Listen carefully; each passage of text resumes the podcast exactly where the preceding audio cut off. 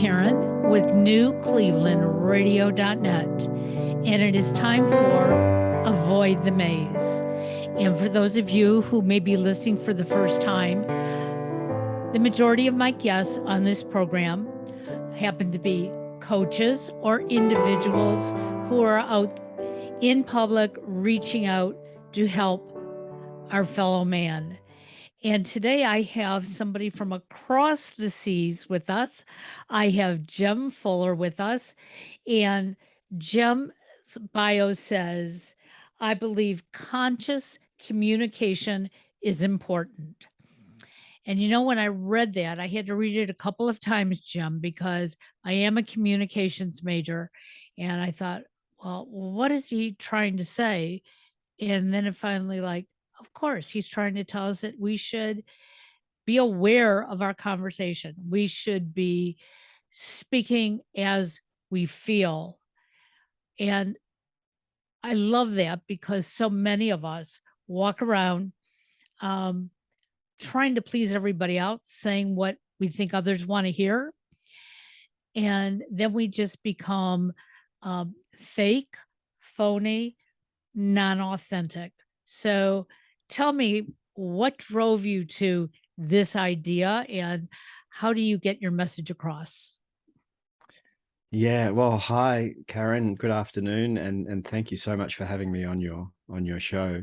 I, and I believe it's important to have these conversations. You know, talking about um, concepts and then the the application of concepts into our day to day lives like this is really important for us and for humanity to continue to hopefully um, improve and evolve. You know, and I think we need to be having these conversations now more than ever before. You know, as there's these divides of of of opinions and ideas and people identifying with their their their political standpoint um, and unfortunately there's lots of people that are shouting at each other across these digital divides of difference right. you know and it's not really helping anybody's cause at all. But yeah look i how did i come to this? Um you know i like many um was trying to please other people. I was trying to do what i thought i should do to to to be a good person to live a good life to be a good husband a good father a, a good employee. You know i was be, i was being what i thought i should be and that led me to being quite inauthentic. And you know back in the day before my midlife i call it my midlife awakening. People call it a midlife crisis. I lost everything in my early 40s lost my career my marriage my home my you know everything except my kids thankfully. But what led up to that was that i had um, painted this this two-dimensional inauthentic veneer of a life. So to the outside world i looked like I was living the dream. I had a, a high paying job. I had the house with the white picket fence and I had the family and you know it was like an Instagram profile. Right. Yep. you know. Um, but deep down inside I was I was actually deeply unhappy and and had lost my way. Um, and all of my anxieties I'd put into a very very under a under a thick blanket of secret shame, you know um, and and it was very sad. It was really really sad, and it took that midlife kind of shake up and awakening for me to realize, wow, do you know what the most important work for me to do in this lifetime? Really, that it starts with me learning to completely accept and love myself for just who I am you know, to not try and be anybody else for anybody else. And it was only through a dedication to that practice, to self love, self acceptance, and a dedication to the practice of I'm just going to be me um, to the best of my ability, come what may, and we'll see what happens. And actually, what happens then is, of course, that we flourish and we find our path of the heart and we find our vocational work a, a, a, work that has meaning and purpose and then success in inverted commas for your listeners right. who are not watching us success whatever that is for you tends to then um, flow you know and so 10 years down the track i'm very grateful and i feel very blessed to be living a, a beautifully conscious life with a new wonderful conscious relationship and you know my relationships with my children are, are, wonderful and my family and my clients and my work. So that's what brought me to this you know where i am now. And you know what i find interesting and what i love most about what i do is that i'm reaching out to people worldwide. Um, and i'm finding out that we all feel experience so many of the exact same things. Yeah. Um, for most of my life, and I just took a, a six week seminar, and the assessment had us identify certain things about ourselves. And what I found out, I always knew I'm a people pleaser. And I've been a people pleaser, but not until the last 10 years did I start pleasing me. Yeah. I was pleasing everybody else because that's how I grew up. You know, I got the message from my mother, you know, be good. And if you're good, dad will come home and he'll be happy. And be good because your birthday is coming up. And if you really want X for your birthday, you know, there's a chance that you'll you will get that. And so my whole life it was well, if I'm nice to you and do things for you, then I'm going to be happy. And then I realized that song is just a bunch of words. Okay. Yeah. Um, now, sometimes when you make somebody else happy, it does reflect on you and you do feel good about it. But you can't live your whole life doing that because what I realized when I hit the age of 60, I wasn't quite sure who I was. Mm. And it was like, you know what? I'm still alive and breathing. So it's about time I figure it out. Yeah. Yeah. So, so up until your awakening, and I and I love thinking of it at that, you know, um, no, it was not a midlife crisis.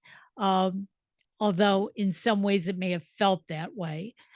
What were you doing prior that caused you to realize that you weren't authentic? Um, well, look, you know, many many things through, throughout my life leading up into my early 40s, which were all very um, you know, innocent and Sure. naive. I, I was just a human trying to figure it all out, right? We're all just people trying to figure out what it is to be a person, to be you specifically in the big wide world the way it is, and it's complex. You know, it's it's not as straightforward as as we would like it to be. We we are complex, beautifully um, nuanced creatures, and we're trying to make sense of everything, and we're trying to make some sense of meaning.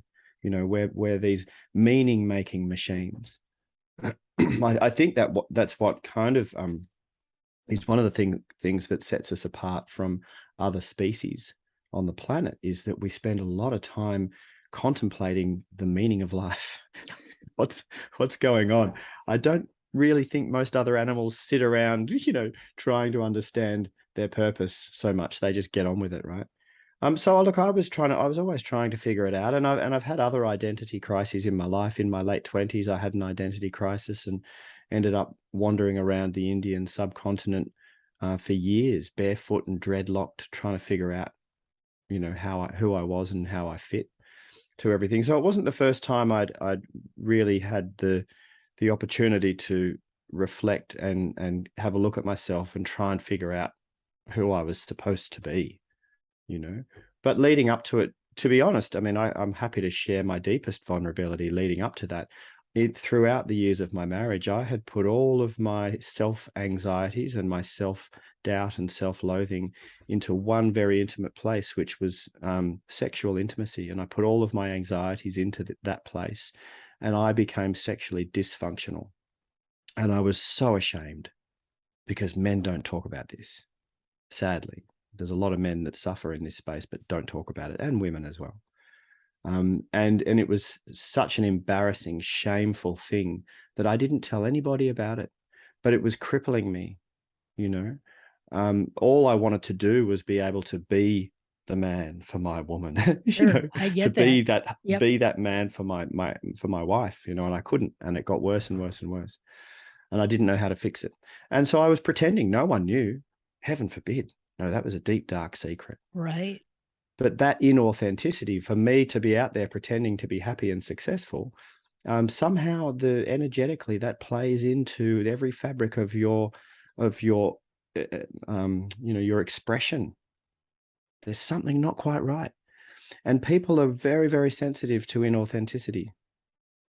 You know, people sense something, even if you're a very good actor, people sense the inauthenticity and they don't know why, they don't know what it is, but there's something that's not quite right. And also it, it fed into my um, self, my relationship with self. You know, I, it was all feeding into the belief that I wasn't enough, that I wasn't good enough.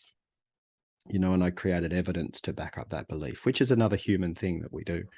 So anyway, that all, you know, I, I understood all of that in a, in a quite a a, a, wonderful cathartic experience in a sweat lodge, a North American Indian sweat lodge on Australian Aboriginal Indigenous First Nations land here. And I was in a men's sweat and I had a, a, an awakening experience, an out of body experience. And I, and I realized it all. And then I had a very prophetic dream that night, which was a, a magic healing work in a dream. Now, this might sound a bit woo woo to people. This is not me naturally. I'm not a, I'm not a kind of very out there woo woo person. I'm quite a practical person, but this experience happened for me. Um, and I and I woke up and I was like, wow, wow, this is all coming from a belief that I'm not good enough. And that's crazy. Of course I'm good enough. Of course I'm enough. I'm enough to be me. And I shouldn't be more like anyone else. Why not? Because I'm not anyone else. I'm me. And that's all I should be is me. And I must be enough to be me because here I am, right? So then I began this this uh, rewiring, uh, this this this beautiful rejuvenation of this relationship with self. You know, and and to this day, it's a practice. It's not a box that you tick and go right. I've done that. I'm all good. Sure. It now be it's part of my daily practice. You know, I'm every single day. I'm you know re, running that that wiring that i'm enough i'm good enough just the way i am i'm a good man i'm doing good work and just keep going you know I look at myself in the mirror regularly and say, I love you. you know so um that was that was how it all came about. It was really it really was quite a kind of lightning bolt moment on that night in that in that sweat lodge. You know it's interesting as i listen to you because you are so correct that so many of us um aren't going to share those would feel like very intimate stories in our life. Um and yet I have found since I started podcasting over 10 years ago, um, I share so much, not just so that I can throw out a story, but when I share, I heal.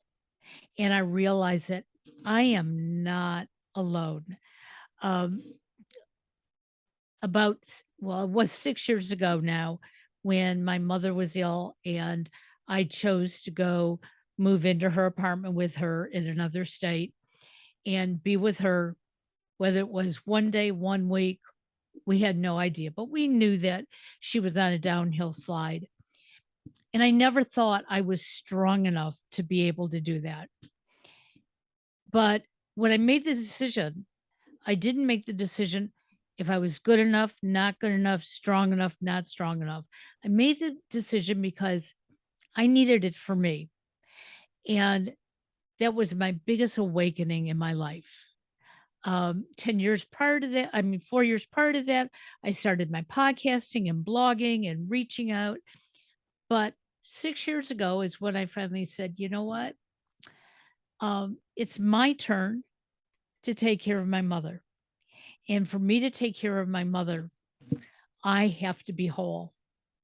And so I started finding myself and not as woo woo as your story may sound, but I have to tell people that if you really get deep inside of yourself, you will know that these moments do really occur, whether in a dream, spotting something in the distance that says it shakes us and allows us to change. But you have to be willing and obviously, you were a very willing participant because you knew something was missing. Yeah. Yeah, absolutely. I I couldn't agree with you more. You know, it's so true. And going back to something that you said, Karen, about um, sharing and and how sharing is part of the healing. You know, there's a chapter in in my book. I wrote a book um, a year ago that has been published and and thankfully is is getting rave reviews from readers who are really loving it and and it's really helpful for them.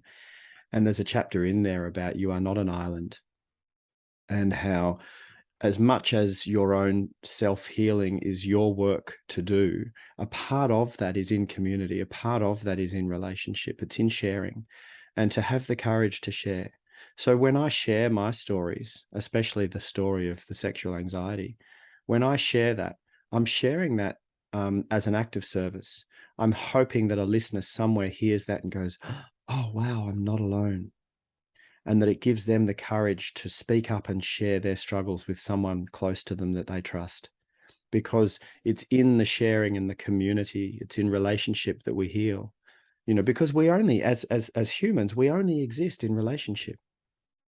You know if you are right. completely isolated and you have no one else around you at all to mirror you in relationship you you don't really exist you know as as as as as a machine you do but your sense of identity is not there. It's only in relationships. So these relationships are so important and that's really where the healing exists like you said you know when you start to share. And and so yeah if we can encourage people to to open up and share their struggles with each other uh, i think it's a good thing. And we all have such similar struggles yeah. uh, which is amazing when you listen to other people tell their stories. When you're sitting there with a total stranger who, in appearance, looks nothing like you, their culture is not the same as yours, but you hear them talk about this one little piece and you go, Well, that's me. They're Yeah. telling my story. Mm, yeah. And the reason is is because as humans, we all go through very similar things on a daily basis. Uh, we started a new podcast yesterday called Grief Belief. Uh-huh. And we're talking about grief at its rawest emotions. Yeah. And many of us think grief is only the loss of a marriage, the loss of a loved one, and it is so much more. Mm. I keep saying that for almost 60 years, I lost me.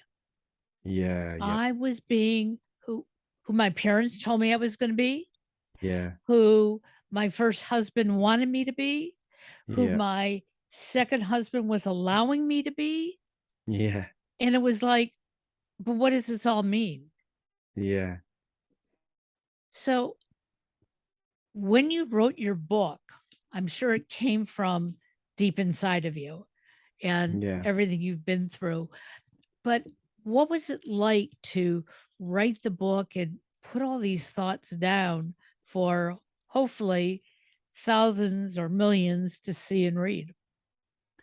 It was a really enjoyable process. It was in the middle of uh, here in Australia and, and specifically in the state that I live in, in Victoria, we had the longest, strictest lockdowns globally.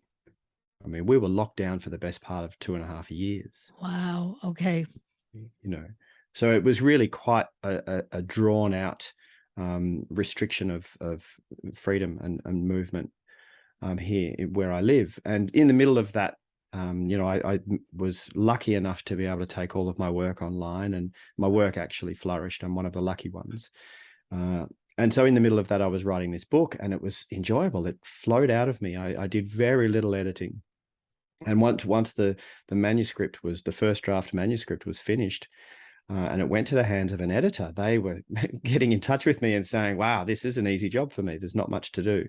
Uh, it really just flowed through me. It was quite an enjoyable easy process. And so I, I wrote the book in a few months and and a few months later it was pretty much ready to be published.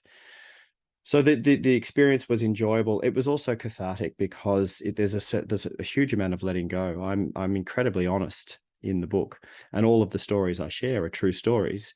of my life with then the learnings that came from those stories that I hope then will help people have some some practical you know things to apply Sure. in their own life um, so it's very it's very open and honest and so when you put pen to paper and then let go of that and and a publisher prints it and starts to distribute it it's like oh wow. The stories are out there now you know um which is is freeing and and it gets to a point where for me anyway this journey of self-love and self-acceptance has got to a point now where it's not about me anymore. You know it's not about me anymore. I'm really more and more resonating in a vibration of service you know I, I my sense of meaning to my life is in the service of others because it's i'm not so consumed with myself anymore because i, I i'm okay with myself now. You know when we're not okay with ourselves we're very consumed with ourselves and our relationship with self and life. And we get in the way we take ourselves so seriously and we we struggle and suffer a lot because because of this um this not okayness with self thing right and what i've found is that with a practice of smoothing out the creases and radical self-acceptance it doesn't need to be about me anymore i'm i'm all right let's just get on with doing some good work you know Yep. so Absolutely. that's what it's been like for me So one of the things I I'm hearing in your story is that um, the person that you used to see in the mirror wasn't necessarily the person who you wanted to see. There was something missing, and I know, um, and I shared this on another podcast recently that um, I always wanted to look like somebody else, wear the clothes of somebody else, have the job of somebody else, have the house of somebody else. And I didn't realize that's what I was doing. But and I may not have been talking about it, but it was in my head. Okay. Um, I had um, a very, very special cousin who um, passed away within a couple of weeks prior to my mom, which was very difficult for me. Mm, Um, I looked up to her as if she were a sister. I always wanted to be her. She mm, was tiny and petite and smiling, and she looked like she had absolutely everything. mm. And I know she had a, a good life, but I'm sure she had her moments as well. yeah But it wasn't until right after she passed away that I thought, if I really had become her, I wouldn't be alive anymore. yeah yeah And that's when it struck me. It was like, I have to stop looking in the mirror saying, I want to look like somebody else. Yeah I have to stop changing my demeanor to sound like somebody else. yeah And I can't always agree with people if I don't believe in something. Yeah. Yeah.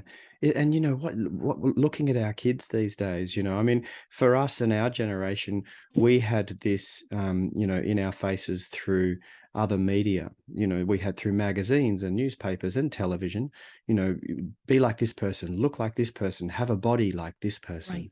you know, and and for us it was like that but for our children it's incessant it's this social media addiction that's they're scrolling and scrolling and scrolling these images are imprinting on their brains of this is how you're supposed to be you know and it's it's it's scary it's scary it's we're running this we're running this accidental experiment on ourselves as a species and we don't know what the outcome's going to be of this social media addiction you know of everyone trying to look like other people's instagram feeds you know? And so you know as a parent it's something that um that worries me and and you know i have lots of conversations with my children. I've got you know two young men now. My boys are 18 and 16 and my partner's girl and boy are 16 and 13 and we have lots of conversations ar- around this and i'm doing everything i can for our children to know that they are exactly who they're supposed to be that they they shouldn't look like more like anyone else. They shouldn't be more like anyone else. They should just be them. But you know it's yeah it's it's troubling isn't it watching what's happening? It it is. And I think part of my generation got into that wanting to be somebody else because how TV portrayed it. that perfect Yeah. family.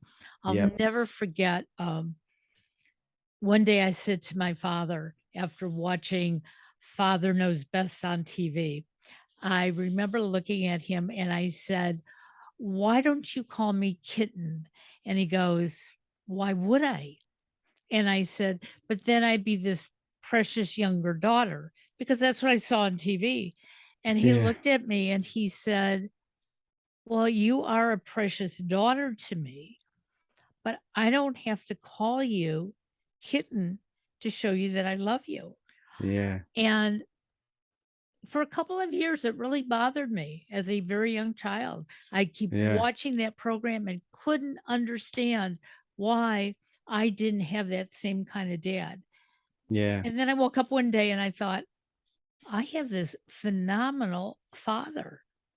Yeah. Where did he come from? Um, That's beautiful. one of the things he did every single morning when he would go into the bathroom to get ready for work, he'd look in the mirror and he'd say, Hey, handsome, it's a beautiful day. The house would tremble. Um, but I love it. yes, because he was teaching us to love ourselves. Oh, that's so good. uh, it was was something that we didn't grasp immediately, but as years went on, we understood it. And if I could just give that little bit of excitement to one person to look in the mirror and see themselves and see the positive in themselves. Yeah. Yeah. Yeah, it's it's so interesting, isn't it? I, you just reminded me of a conversation uh, that I've had with my boys a few times where if one of my kids would give me a compliment and the compliment was true. So if they said to me, you know, something like, "Oh, Dad, you're such a wonderfully generous person," I'd say, "Thank you. I am. I take that." And they're like, "Dad, you can't say you can't say that." And I said, "I'm just being honest. Yeah. I am a generous person. It's one of my core values. And thank you for seeing me. And I'm just being honest. And it's okay to be honest and love yourself if it's authentic, right? So, not having a superiority complex where you think you're better than you are, not having an inferiority complex where you, you're pretending to be not as good as you are. They're both dishonest. Yes. But to have this beautiful interiority complex, which is not really a complex, it's just an honesty of, yeah, I am that. And that's beautiful. And thank you for seeing me. You know, I and to hear your dad teaching you that it's okay to love yourself. And that's what I'm hoping to to teach my children. You know, it's interesting.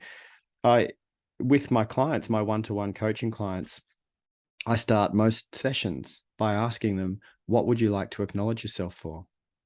And when I have new clients, they really struggle. Oh, Humans really struggle to acknowledge themselves for something that they've done well. Where it's easy for us to say, oh, I, I was terrible at that, and I was terrible at this, and I could have been better here. That's easy for us um, to play small. But for most people, it's it's harder for them to acknowledge themselves for something. And then over time, I explain to my clients, I'm doing this on purpose. I'm I'm creating, you are creating wiring of honesty around the stuff that you're good at. Um, but yeah, it's interesting, isn't it? That that you know, to love ourselves is seen as a bad thing. People say, "Oh, you love yourself like it's a bad thing." Wow, that's crazy. And we got to start by loving ourselves. You know, before I left corporate America, um, I had a manager, and every Friday she would have a group meeting. And she started each meeting out by asking us, maybe, what is your favorite book, or your favorite movie, or your favorite song? And I was the oldest in this group. I could have been their mother, but you know, I tried to mesh into uh, their age group, which probably was the worst thing for me because on these Fridays, when we'd go around the room, when it would come to me, I would always like look dumbfounded. No, I don't know what my favorite song is. No, I don't know what my favorite movie is. And I started realizing that I was really unhappy in the workplace.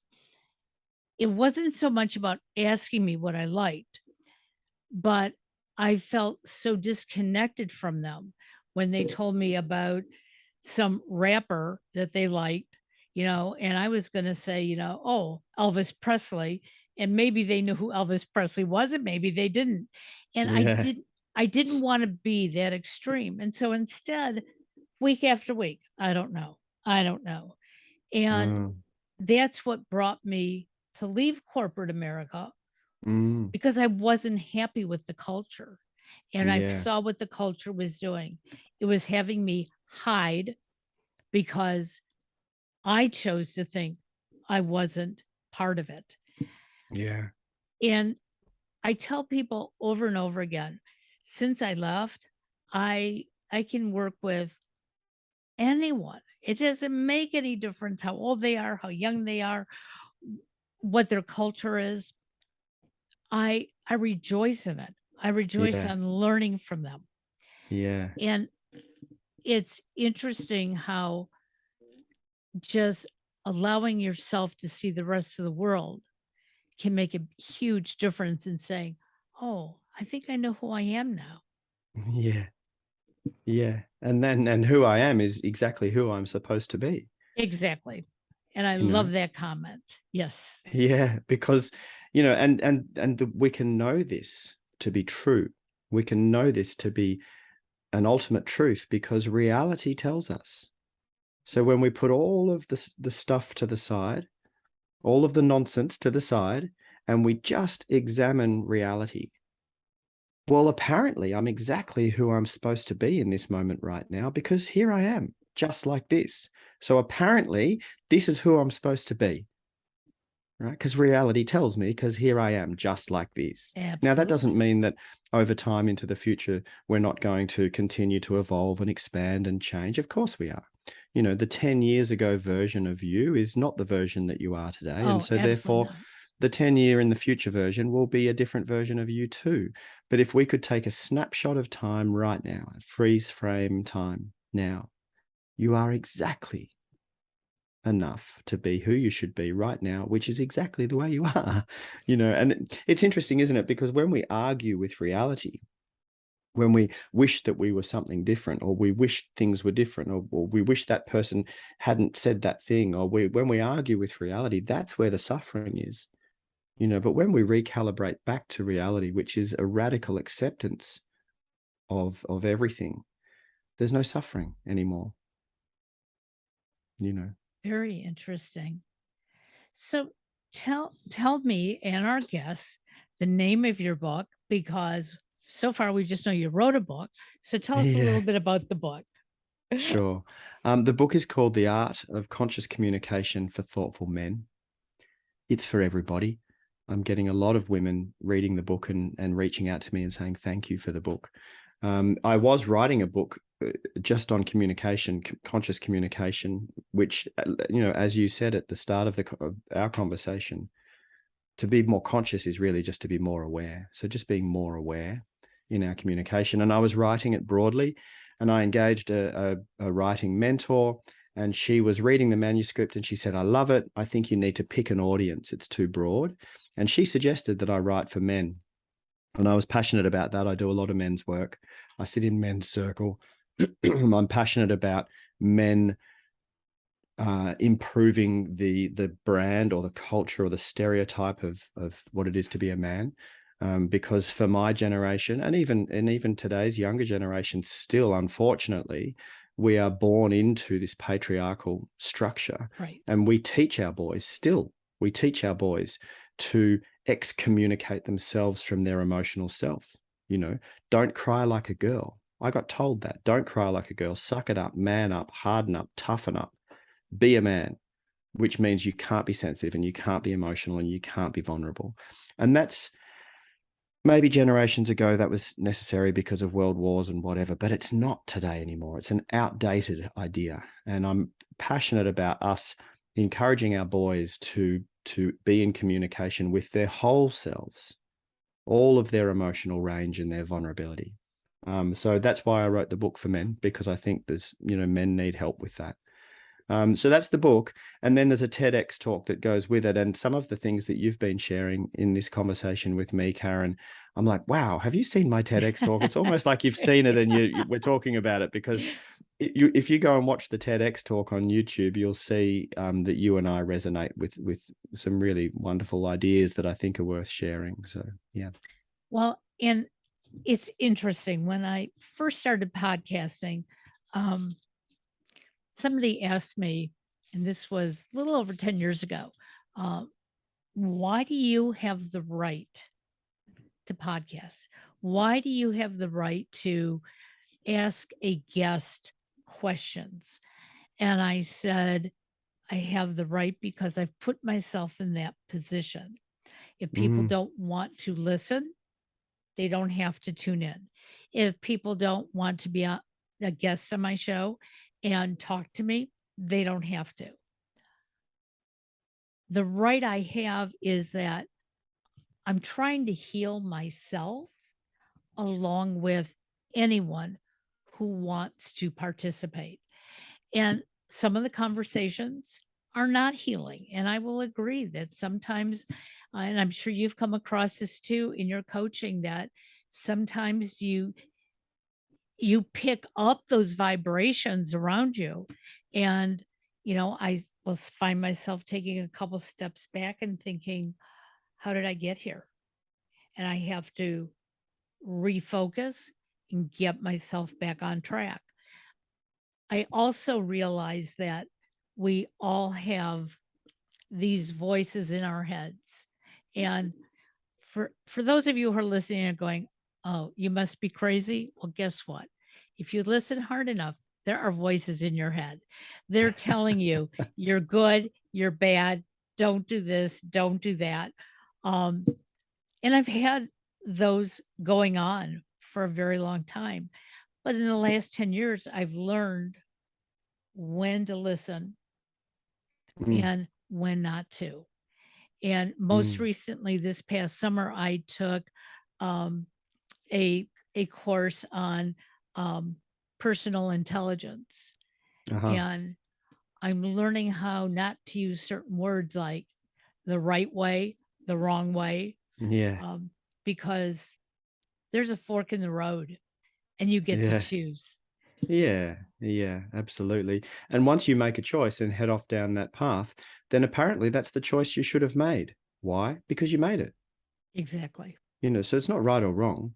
There's there's certainly a, a scale of functionality. So certain decisions we make get us the result we wanted, and they're good for us and good for those around us. And certain decisions we make are not so good for us or those around us. And and that may be as it is. But it's not right or wrong. It's it's um, you know, we we're just bumbling along really and trying to do our best and trying to figure it out and i think we can we can ease up on ourselves you know we're so hard on ourselves just ease up on ourselves and you know some some forgiveness. You know if your intention is good it doesn't matter if you make a mistake and again for the listeners i'm doing inverted commas i don't believe there's really mistakes. There's there's decisions we make. Eh, the most important thing i believe is your intention. If your intention is good you're all right you know? And you'll find out whether that decision you made worked or not but you should have made it because you did you know I everything you've ever done you should have done apparently because you did you can't undo it. So therefore you must have been meant to do it because it's done. You know we we spend so much of our press, precious energy resource resilience we spend so much of it wasted on wishing things were different that we can't change. You know and that it, that really we, we've got a finite amount of life energy at one time in, at some point in time it will expire. You are going to die one day when the energy runs out if you don't have an accident in between now and then. And so it's precious this resource you know and and it's a shame to waste it on things that you can't change. It's better to keep it and focus it towards the stuff that you can influence and the stuff that you can control or change you know? So prior to your awakening, what kind of work were you doing? Because now you're writing, you're coaching. I'm assuming, and maybe assuming wrong, that you weren't doing that previously.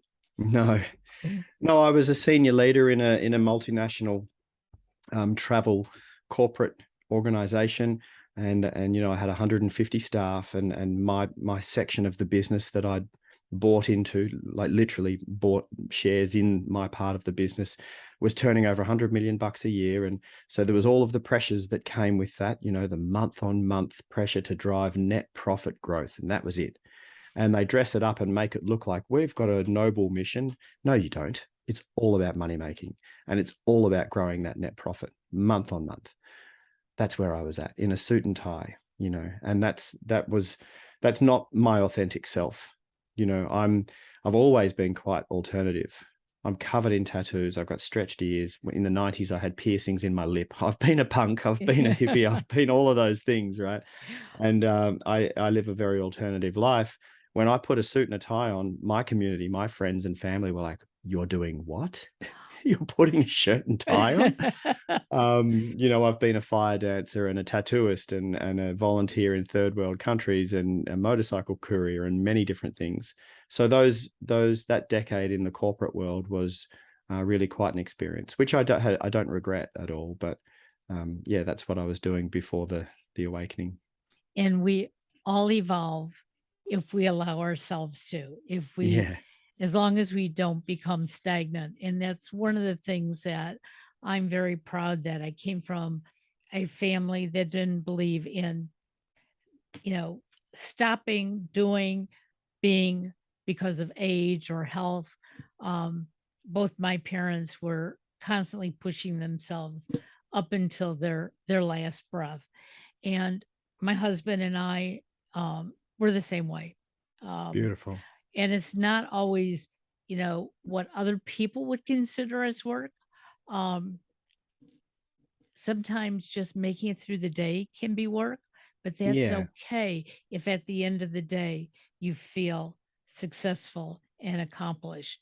And I know we certainly do. When our heads hit those pillows at night, um, you know, we sleep like two little babies and then we get up the next day and we do it again. Um, and typically with a smile on our face. Um, Beautiful. I cannot wait to read your book, Jem. I'm going to make sure that uh, we put all that information in the show notes so that others can uh, purchase your book, uh, get to know who you are, and if anybody on this side of the sea wants to uh, work with you and have you coach them, um, is that doable? Because I know this morning I got you up really early for this. Yeah, it is doable. We're actually putting together uh, an online course for leaders in, in communication. Um, and yes, there's there's a link. A ca- I have a calendar calendar link that people can click on um, and just connect with me. Just have half an hour with me and have a chat and see where it goes. And if it's only just a half hour chat, it doesn't cost you anything. It's just a half hour chat with me, and you might find a way that you want to work with me or not. Um, but that's completely fine. So to come across all of that stuff, just go to my website, jemfuller.com. Uh, and you can find all of the links on there. Even the contact form, if you fill out the contact form, that comes through as an email to my team, and my team will pass that on to me, and I'll I'll reach out to you, and we'll connect and and meet each other. That is absolutely wonderful. Well, thank you for sharing with us. I love the authentic Jem Fuller. Um, and uh, go enjoy the rest of your day. Uh, my day is starting to wind down. Beautiful. Will you enjoy that wind down? And I'll wind up over here in the future. It's tomorrow morning over here for you. So um, I'll get I'll get um, this day up and ready for you. All right. Have a good one. Take care. You too, Jem. Karen. Thank you. Bye-bye. Bye.